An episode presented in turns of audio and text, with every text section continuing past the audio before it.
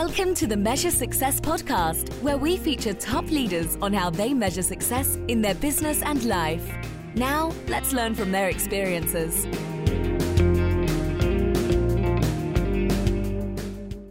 Carl J. Cox here. I'm the host of the Measure Success Podcast, where I talk with top leaders about effective strategies that inspire success. This episode is brought to you by 40 Strategy. 40 Strategy is built to make strategy work for small to medium-sized companies and organizations by helping them design world-class strategic plans, but more importantly, keeping them accountable to actually get it done. To learn more, go to 40strategy.com. I'm really excited for our guest, Craig T. Ingram, who is with us today. He has 26 years of commercialization leadership and management expertise, creating and implementing strategic out-of-the-box marketing and sales effectiveness in the med tech and health tech industry. Craig, welcome to the Measure Success Podcast. Hey, thanks for having me. It's fun to be here. Absolutely, Craig. So let's start from like the beginning and go deeper. You know, what do you do today and how did you get here? Well, here's what I do today. I help health tech and med tech companies specifically become more effective in their commercialization process. And that's not just sales and marketing. That is also PR. It is also manufacturing. Even though I'm not a manufacturing expert, I know enough to where I can see pitfalls that other people don't see, right? And it also includes regulatory, right? The FDA is, you're not selling anything. You're not getting anything into a potential customer or consumer's hands in the med tech, health tech industry, unless it's FDA cleared in some way, shape, or form. That's right. And so how I got here was, believe it or not, I was 15 years old. My dad got diagnosed with stage 4 esophageal cancer, went to Mayo Clinic. They basically opened him up, closed him up, and my brother-in-law did medical capital equipment leasing, and he started making phone calls and found a bunch of different equipment over in Europe that they were being treated, patients were being treated for cancer, not just head and neck or throat cancer, but just systematic cancer. And so we imported, I will say, these med tech devices in, and he was supposed to live about 4 months. He ended up living 28 months. And it was directly due, no doubt in my mind, that it was these technologies that we were using. And they were not FDA approved for cancer at all. Some of them were extremely experimental technologies, but it worked. And he was able to pass away in much less discomfort, much less frustration than a lot of other stage 3, stage 4 patients. And so that's literally what got me into the med tech industry, actually when I was a sophomore in college. Wow. So clearly extremely traumatic event, right? But it had level of success to get towards that. And so that's fascinating. I appreciate you sharing that because you didn't share that part of the story beforehand. Yeah. So here you are now, you're in med tech and so today, when you're working with organizations and they're doing their traditional approaches, okay, maybe that they learned it from. And based on some of the people you've been connecting with, and I hope you could share some of that because you've had some really good stories that you've been sharing offline with me. What is different about you when you come in an organization that they typically aren't seeing internally, right? They've got their normal SOP that they're doing to help launch a product in the medtech world. What are you doing differently that's helping to either accelerate or make more successful than they traditionally have done? So that's a very, very effective question. And let me start off by saying we have a problem in the med tech and health tech industry where we hire in a silo. For example, if a company has spine technology, they think that they need to hire everybody that have spinal experience in order to be part of that company. Well, if you're going to be in sales, you got to have, you have to be having, you know, spine equipment sales in your background. If you're in endovascular, oh, you got to have endovascular background, you know, whether it's sales, sales leadership, marketing, marketing leadership. We hire in a silo, and people are not earning their worth, and they're not as successful as they can be because they're constantly hiring in a silo. So that's the first problem. What I come and what I do, I bring into that organization is diverse perspective, fresh eyes, all the products and services that I have sold as a sales rep, managed teams selling those products and services. I've never had background in those products and services. And people go, well, how can you go from product sector to product sector to product sector, not having any of the widget experience, and yet as a sales rep, you were winning sales rep of the year, you were getting all these awards. As a regional manager, you were getting regional sales director of the year 2 years in a row.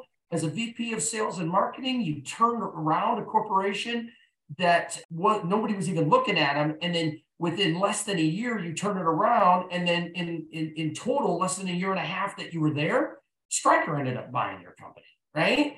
It's just, I've got story after story of that where I've been part of that and helped lead that. And I really think it comes down to one thing. I'm not part of the silo. I bring a fresh perspective. I bring a diverse perspective. And I don't bring vanilla-based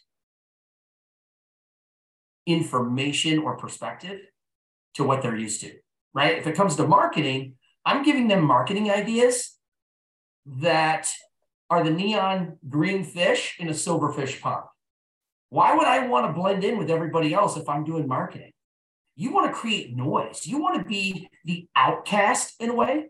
You want to push the envelope without crossing the line, right? You may have people talking negative about you, but they're talking about you, right? And when we put someone or something down, the people that hear that are going to go right to that person, go right to that company, and they're going to start doing research for themselves, right? So I bring a complete different strategy, mindset, and tactical execution approach. Okay, so I love this because one of the greatest challenges in strategy is change, right? By definition, we're going from A to B, and strategy is how you get there. Yeah. And with traditionally, a lot of larger, especially larger companies, and it happens in small companies too, just to let you know, as we know, right? But there's resistance to what you just said there, right? You know, that they're like, whoa, that does not match our culture, right? I've been told, Craig, I was a part of a company organization, one of my favorite organizations, and a matter of fact, a man I love dearly, and so I won't name him out in this particular thing, but he called me after an event we lost, and a new strategy I said, he called me a used car salesperson, which to him was the greatest insult you can ever provide to somebody. What was interesting is 3 months later, we applied those new strategies and it helped us, was a key catalyst to help us grow. But it took, right? It took this mindset change to happen. So how do you deal with that? How do you deal with when the status quo is going, we don't want to change, right? We don't want to do things differently. We're uncomfortable with that marketing message. We're uncomfortable. We don't want to be said we're doing anything wrong, right? We don't want to be on the edge. How do you help them to overcome those concepts? I have candid conversations with them, and I'm talking candid, right? I'm not here to be their friend, although I hope a genuine friendship comes out of it, but they're hiring me to get them more effective. Right? The number one reason people don't earn their worth, and I have personally heard this from 4 billionaires that have literally said this to my ears. Craig, you will never earn your worth if you stay the same, because what got you to where you are now will not take you to where you want to be. So you can keep doing the same thing over and over, and you will get by. The problem with the definition of success is it means so much to different people. But in business, if you're in leadership in a business, it should mean one thing: profit. Not at the expense of doing anything dishonest or compromising your character, although I see that a lot because people are really good at rationalizing bad decisions, right? And I say to them, are you earning your worth? As the CEO of this company, as the VP of sales and marketing of this company, as, you know, whatever, you know, as the chief strategy officer, are you earning your worth? And I don't really get a lot of yes or no's because I think people are scared to answer that. But by not giving me an answer, they're giving me an answer, right? And so I have to give all the credit to JT Fox because he is a genuine person that cares. He's an extremely high nine-figure earner in his net worth, like over 500 million. And he has taught so many CEOs how to get out of their own way. And I've been super fortunate that he's taken me under his wing, and I've been able to meet these liquid net worth billionaires, you know, and I say that, and I do stress that because if people want to be successful in business, it is about the profit. It is about the EBITDA. It is, right? I just spent 2 days with Adam Coffey, who is literally a serial CEO in private equity. And these people buy and sell companies like I've never seen, right? And they do that because they've mastered the art of business. They can go into any company, any industry, whether you're starting one from scratch with venture capital or you're taking over, a company. One of the companies he took over was almost 700 million and turned it into well over $1 billion in revenue. Business is hard. People don't want to admit it, but business is hard. It's hard getting people just to call you back. I mean, today I've been leaving messages for people all stinking day, and yet I get ghosted. I don't get a call back. I may have to call 5 or 6 times. I can get somebody who has a liquid 9 and 10 figure net worth to call me back faster than I can get a 5 or 6 figure person to call me back. And it's not about their money specifically, but I am noticing there is a correlation that the higher net worth you have, the more serious you take people, the faster you call them back, right?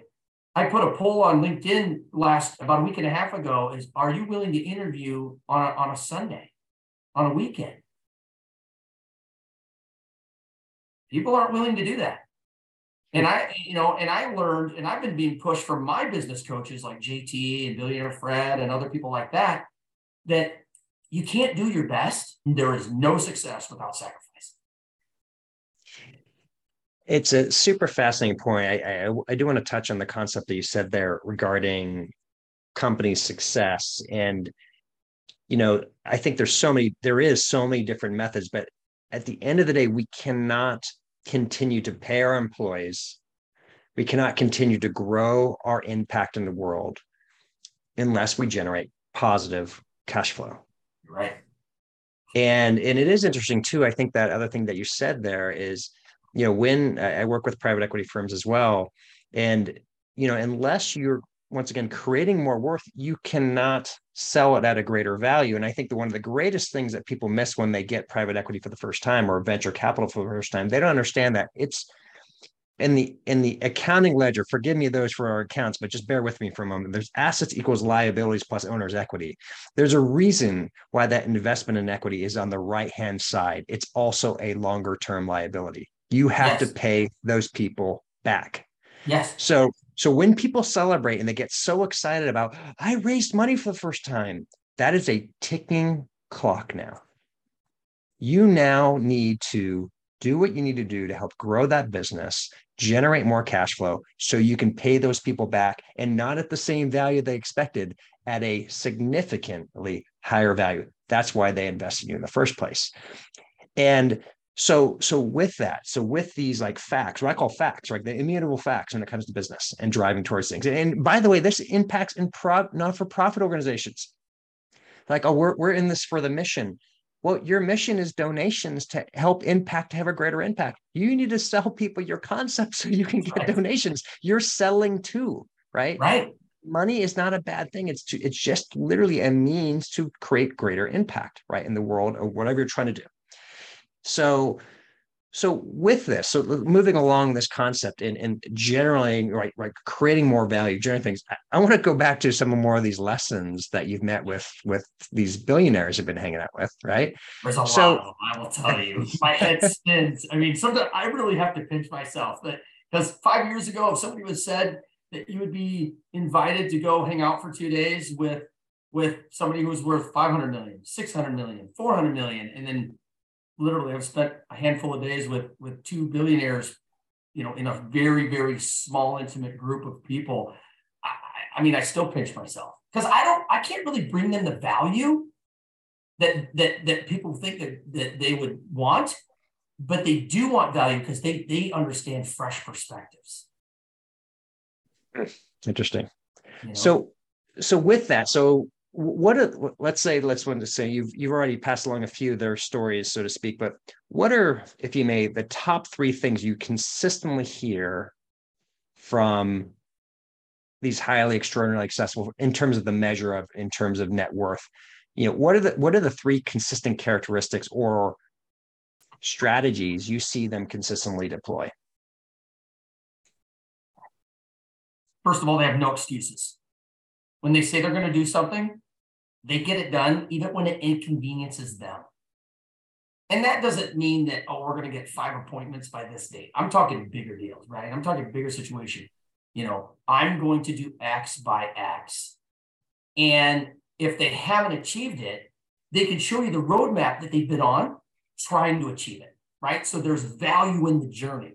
There's validation in the journey, right? Because we can't make people call us back. We can't make people return our emails, but we can do the necessary things that give us a higher probability. That's why business is so hard, right? So number one, they don't have excuses, right? They live a lifestyle of no excuses. Or if there is a situation that happens, it's not an excuse, it's a valid reason. There's a big difference, right? Number two, they always say yes more than they say no, even when they don't feel like potentially meeting with this person or taking their phone call. It takes one opportunity, one person, one situation to change your life forever,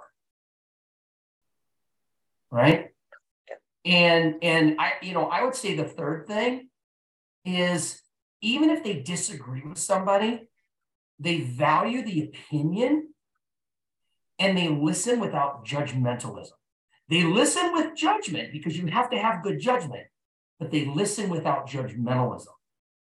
So they get out of their own way and they let go of their judgmentalism toward what that person is, who they are, what they're saying, because there might be, and most of the time there is, value in what that other person is bringing to the table, even if you might disagree. They're great insights, and I appreciate you sharing that. So I'm going to go back to something else you said beforehand, because I hope it's not missed. You made this comment of, look, you're basically, I'm grinding. I'm making phone calls, and I'm connecting with as many people as I can, but I get told no, and people ghost me, and they do these different, we get rejection, right? And part of success in sales is reaching out to more people, right? There is a numbers game to some extent, right? To a point. I think it's more of a skill game than it is a numbers game. So let's talk about that. Skill. So let's talk about that. What are the key skill aspects? Because I love that, because it shouldn't always be about more, right? It's having the right strategies, or i.e. skills, right? To be able to connect with someone who wants to buy your system or product or service. So what are these skills that are you consistently deploying or recommending strategies towards that is creating a higher level of success or closure, right, in that sales process to help increase their opportunities? And once again, right, we're talking about, I recognize that sometimes you're selling through distributors, right? Sometimes you're selling through, but it's still a mind share game, right? Even in that business. Right. So help through some of those concepts of some key strategies or concepts that really tend to have significant difference.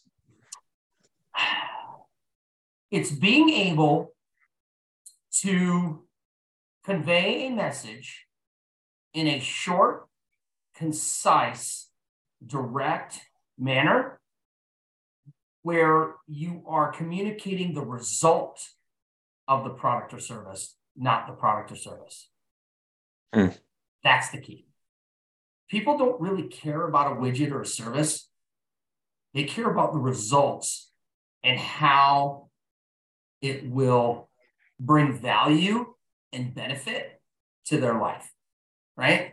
Features, I always hear people say, features, benefits. No. It goes features, advantages, benefits.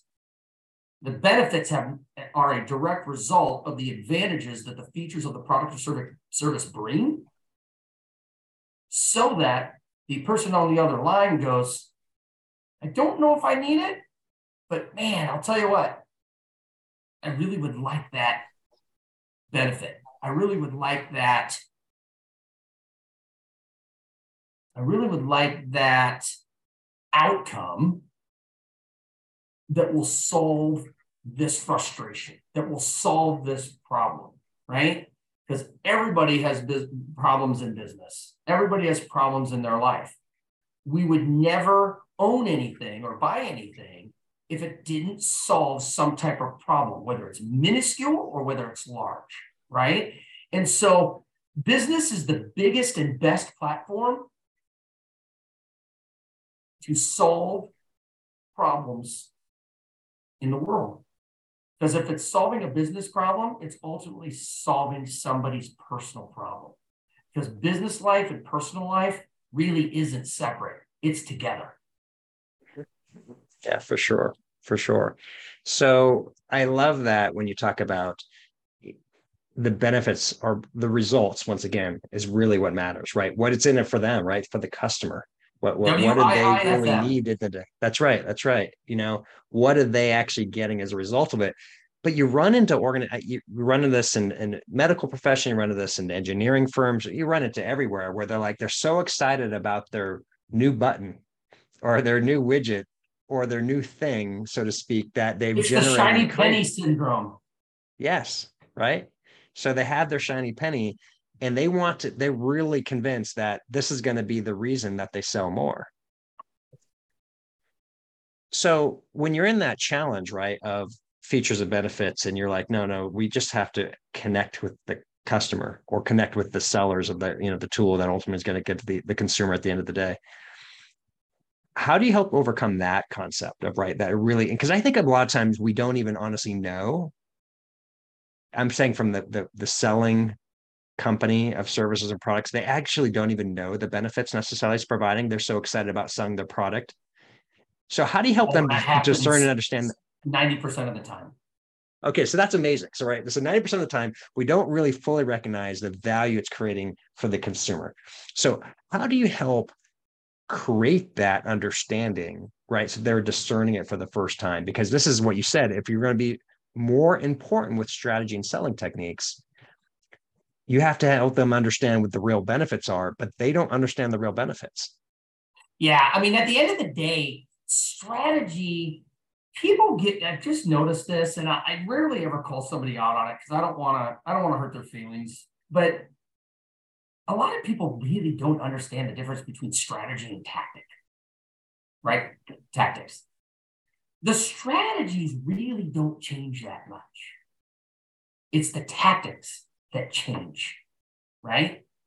I was with a GYN gynecology surgical company selling surgical technologies. And we would have quarterly meetings with the VP of sales and marketing. And he's like, all right, we're going to change our strategy this quarter. And I'm sitting here going, and then he would tell us the information. And I go, and I think to myself, that's not a strategy, that's a tactic, right?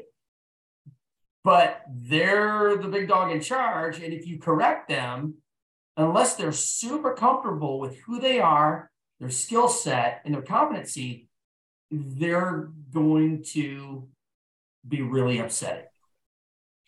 All right. So I love definitions. So for purpose of our audience, because I ask people all the time, what does strategy mean to you? What does tactics mean to you?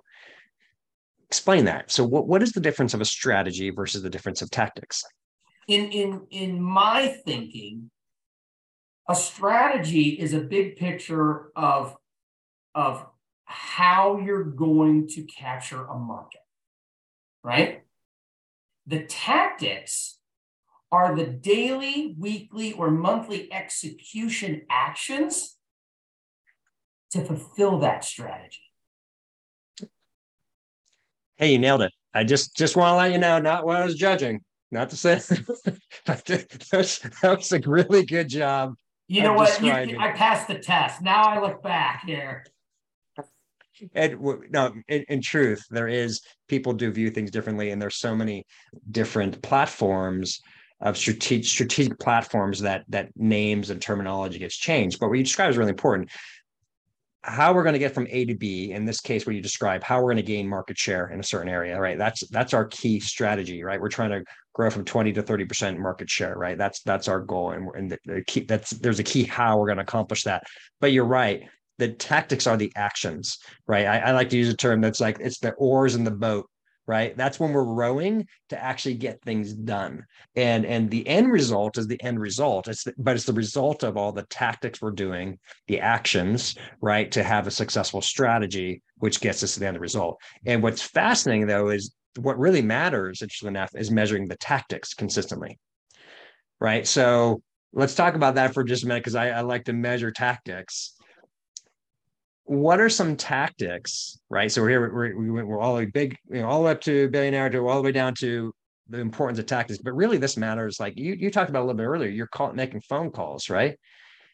So how are you helping out with the measurements of the tactics? Once again, I make an argument: if you don't have strong tactics and traction of those tactics, these are the leading indicators.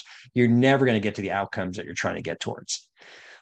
So how do you help your clients, and where you're working with them, of, let's say you're working with a sales team and you're like, okay, we need to improve. You hear somebody say, we need to improve our tactics. What are those? And then what are you helping them to measure to understand that they're being more successful or doing the right things to have more positive outcomes? Yeah. So one of my coaches is Hugh Hilton, right? And, he always says, if something doesn't get measured, it won't get done, right? And so we look at all these, KPIs and all these fancy terms and everything. At the end of the day, it's, I'll do a selling standpoint, right? How many people did you talk to? What did you talk to them about? What's the next step, right? And what's your objective for the current meeting that you had and the next meeting? And then what do you ultimately want to get out of it, right? So you can measure that. You can measure all of those. Like in my world, if I'm working with sales leaders, right? And I'll just say, okay, well, how many hospital personnel are you calling, right? Or stopping by, or emailing, or whatever the case may be, right? Whatever actionable-based tactic it is, right? How many are you getting a hold of? What's the rejection rate? What's the acceptance rate, right? For meetings, right? When you get those meetings, so let's take it down. What's your cost per acquisition? What's your cost per lead? What's your cost per customer visit, right? All that type of stuff. It is important. Because you don't want to be the person in a car that is sitting in a cornfield after it rains, stepping on the gas, having the tires fly and mud flying behind you, but you're going nowhere. But that's what makes business hard. You can't make somebody do something if they don't want to do it. So if you call 500 potential prospective customers and you don't get a call back, you can't make somebody call you back. So then you got to change the tactic to try to get them to call you back. You got to change the tactic to get them to be willing to schedule 15, 20, 30 minutes on either an in-person meeting or a call, right? So you've got to be able to measure the actions, But if it's a marketing thing, I'll say, okay, so who are you marketing to? Psychographic marketing, right? Demographics, right? And at the end of the day, how many times are you going to put X amount of ads in front of them over a 1 month period?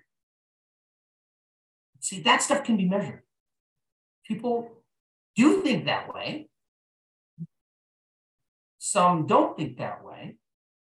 And the ones that are not thinking that way, they're not earning their worth and they're not maximizing the outcome that they could potentially have.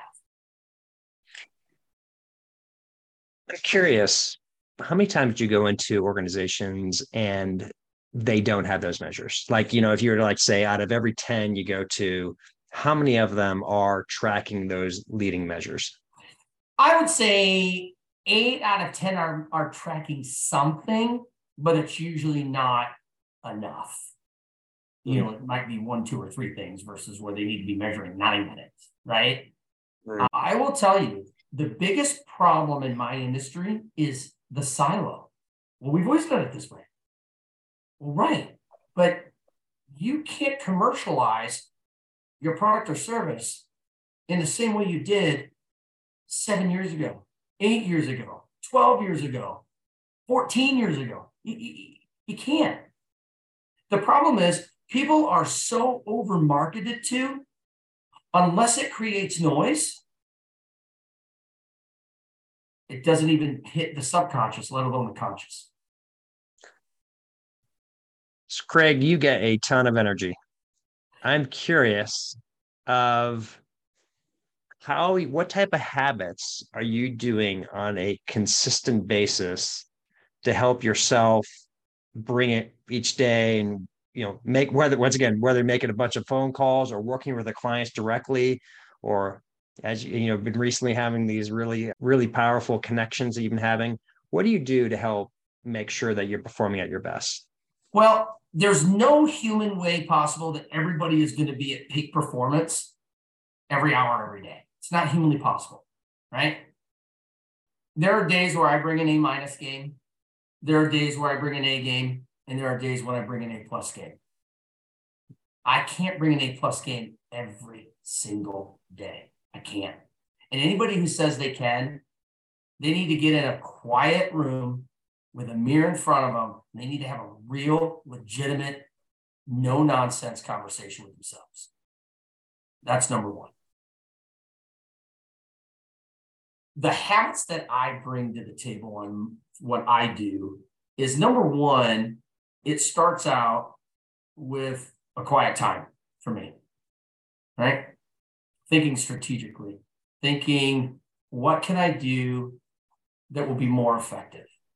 What can I do that everybody else is not doing, right?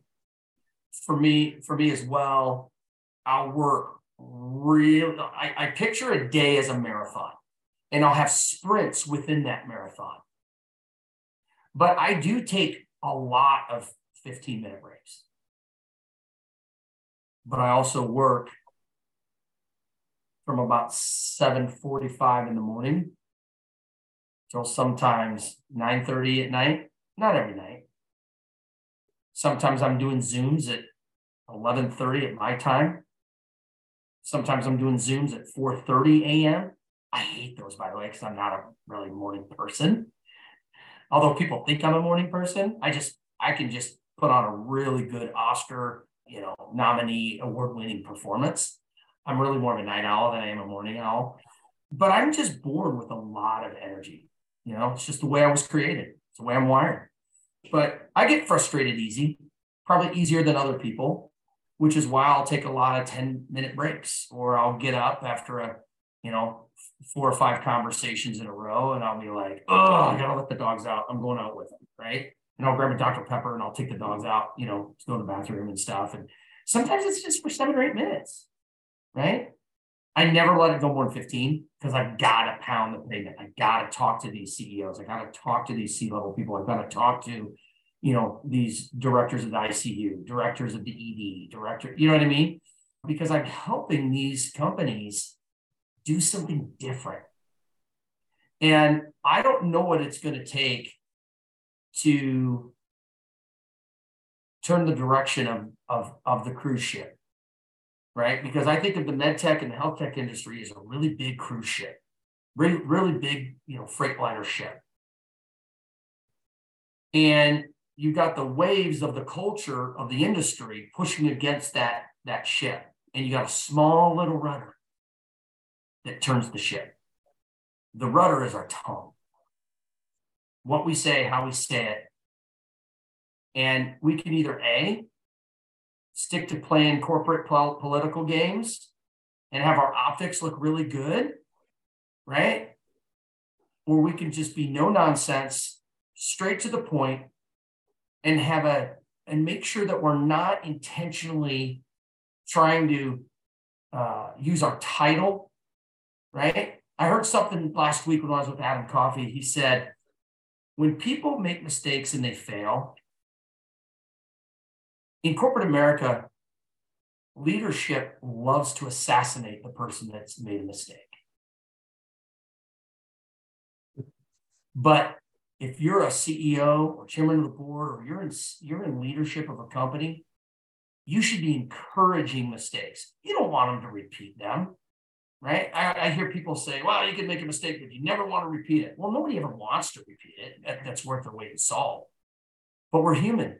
We may not make that same mistake for a year, 2 years, 5 years, but more than likely, we're going to make it again at some point. The key is not to do it consistently. And instead of assassinating somebody for making a mistake or doing something wrong, come alongside of them, right? Let them know by your demonstration that you're on their side and you're not going to chop their head off at the chopping block and they're going to be jobless, right? Because we wouldn't want that done to us. It's interesting, right? Because I've been the victim of that a handful of times, and it hurts. And I find that there are some executives that just don't learn their lesson, because I've given second chances to executives where I've worked with them again. I always give somebody a second chance, but they won't give a third. Interesting. Craig, this has been a great conversation. What is a book that has inspired you that you'd recommend for our audience? I will tell you, most books are very horizontal. They give you a lot of theory, and then you get them reading it and you go, well, how the heck do I apply this now, right? So there are only a handful of books that I really, really, really recommend. And instead of specific books, I'll give you the author. Although one book I will tell you specifically that I love, because it's very vertical and it's very actionable. Millionaire Underdog by JT Fox is one of the best business books I've ever come across, right? Even Steve Wozniak said it's one of the best business books ever written, right? I mean, he was like Steve Jobs' right-hand man, right? I also like a lot of Jim Cathcart's books. I haven't really wanted it specifically, to be quite honest with you, because they're actionable. You can use the information right away. And then recently, I've read a Private Equity Playbook and an Exit Strategy Playbook by Adam Coffey. And these people are now in my life intricately. And I'll be honest with you, I owe everything to these guys. I just wish I would have met them in my 20s. Although I probably wouldn't have listened to them in my 20s, right? But it's never too late to humble yourself and go, gosh, I've been wrong. And when you show by action your humbleness, you get these people that can't spend their money in their lifetime because they're so successful in business, and they come around you and they invite you in. And so these are the authors and the books that I recommend. Great recommendations. Thank you. I had not heard of a couple of those. And so I'm going to add that to our list and make sure our listeners get full exposure to that. So how can people connect with you and learn more about what you're doing? They can get on my website, medicalsalesgrowth.com, medicalsalesgrowth.com. They can also email me at medsurgeconsulting@gmail.com. And people are like, Gmail? That's awesome, Craig. Thank you so much. It's been a pleasure to having you as a guest. This is super fun. There. Thank you so much, Craig. And to our audience, once again, thank you so much for listening. We hope you go out and connect with Craig, learn more about what he's doing. And to everyone else who's listening, once again, we continue to ask for your support. The best way to do that is to rate our show. That's how we continue to get these great guests that come to us and great referrals we get on a consistent basis. So with that, as always, wishing you the very best and measuring your success. Have a great day. Thanks for listening to the Measure Success Podcast. We'll see you again next time to learn from the best. Remember to subscribe now to get future episodes.